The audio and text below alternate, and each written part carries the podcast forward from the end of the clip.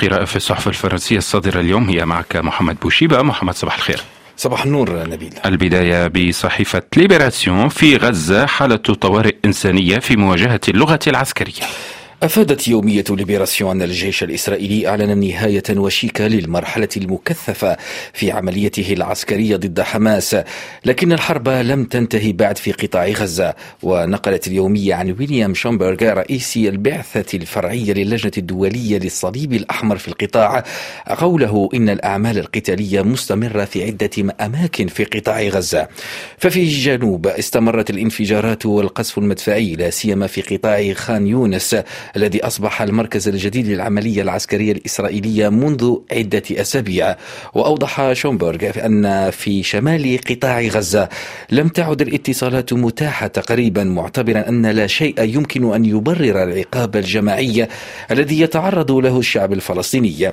وتابعت يومية ليبراسيون أن الأمم المتحدة أفادت أنه تم تشريد نحو مليوني نسمة كما حذرت اليونيسف وبرنامج الأغذية العالمي ومنظمة الصحة العالمية من خطر المجاعة والأوبئة الفتكة لاكروا عنونت الضربات على كردستان العراق استفزاز إيراني. نقرأ في صحيفة لاكروا أن مساء الاثنين شن الحرس الثوري الإيراني هجمات صاروخية على أربيل وهي عاصمة منطقة كردستان العراق المتمتعة بالحكم الذاتي.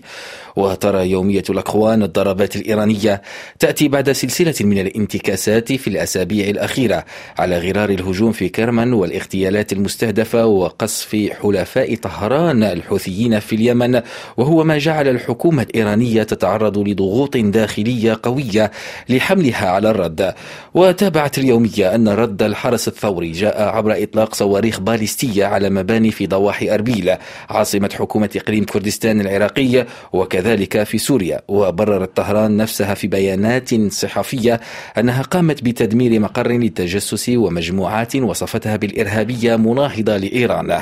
وتقول يومية الأقوى أن إن استهداف شمال العراق لأن الحرس الثوري يعتبر كردستان العراق هدفا سهلا لن يؤدي إلى عمليات انتقامية قوية ضد طهران. وأوضح عادل بكوان باحث مشارك في المعهد الفرنسي للعلاقات الدولية ومدير المركز الفرنسي للأبحاث حول العراق أن الإيرانيين يفعلون مثل الولايات المتحدة التي تضرب اليمن ليطلبوا من طهران أن تفعل كل شيء حتى يوقف الحوثيون هجماتهم في البحر الأحمر. لكن إيران لا تستطيع مهاجمة إسرائيل والولايات المتحدة بشكل مباشر وبالتالي تستهدف ثاني أقرب حليف لها في الشرق الأوسط وهي حكومة إقليم كردستان لتقول لقد ضربتم الحوثيين في اليمن ونحن نضرب حلفاءكم. لوموند نشرت مقالا حول الانتخابات التمهيدية للحزب الجمهوري الأمريكي تحت عنوان دونالد ترامب يحقق أول انتصار ساحق في ولاية آيوا. اعتبرت صحيفة لوموند أن الرئيس السابق للولايات المتحدة دونالد ترامب خرج منتصرا من أول مواجهة سياسية في الانتخابات التمهيدية للحزب الجمهوري وهي الخطوة الأولى على الطريق الذي لا يزال غير مؤكد للانتقام من الرئيس الأمريكي جو بايدن. وحصل دونالد ترامب على 51% من الأصوات فيما تجاوز الوصيف دي سانتيس التوقعات بوصوله إلى أكثر من 21% وحصلت نيكي على نحو 20% من الأصوات.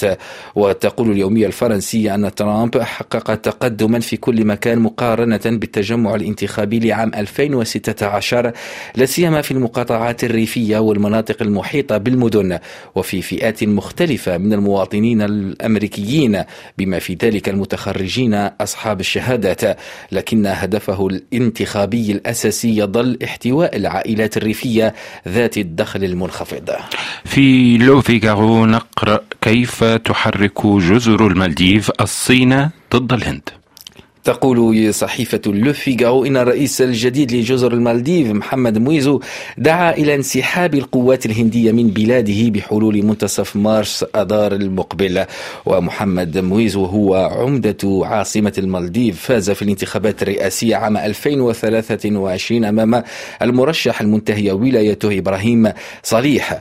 واعتبرت الهند فوز محمد مويزو أخبارا سيئة فبينما كان صليح يقترب أكثر من الهند خلال فترة ولايته شن مويزو حملته الانتخابية تحت شعار لتخرج الهند.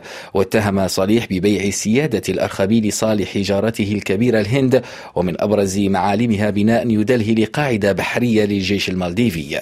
وتابعت يومية لاكروا أن رئيس جزر المالديف محمد مويزو جسد تهديداته ضد الهند حيث دعا حوالي 80 جنديا هنديا لحزم أمتعتهم في غضون شهرين وردت الحكومة الهندية على القرار بحملة مقاطعة لزيارة الأرخبيل قادها نجوم بوليوود ووسائل الإعلام حيث دعوا إلى زيارة لاكاديف بدلا من جزر المالديف لكن المقاطعة لم تستمر أكثر من أسبوع حتى حاول وزير الخارجية الهندي تهدئة الجدل واعترف قائلا لا يمكن لكل دولة أن تدعمنا أو تتفق معنا دائما. لكن الرئيس محمد مويزو قام بزيارة بكين وأعلن البلدان أنهما يرفعان تعاونهما إلى مستوى الشراكة الاستراتيجية.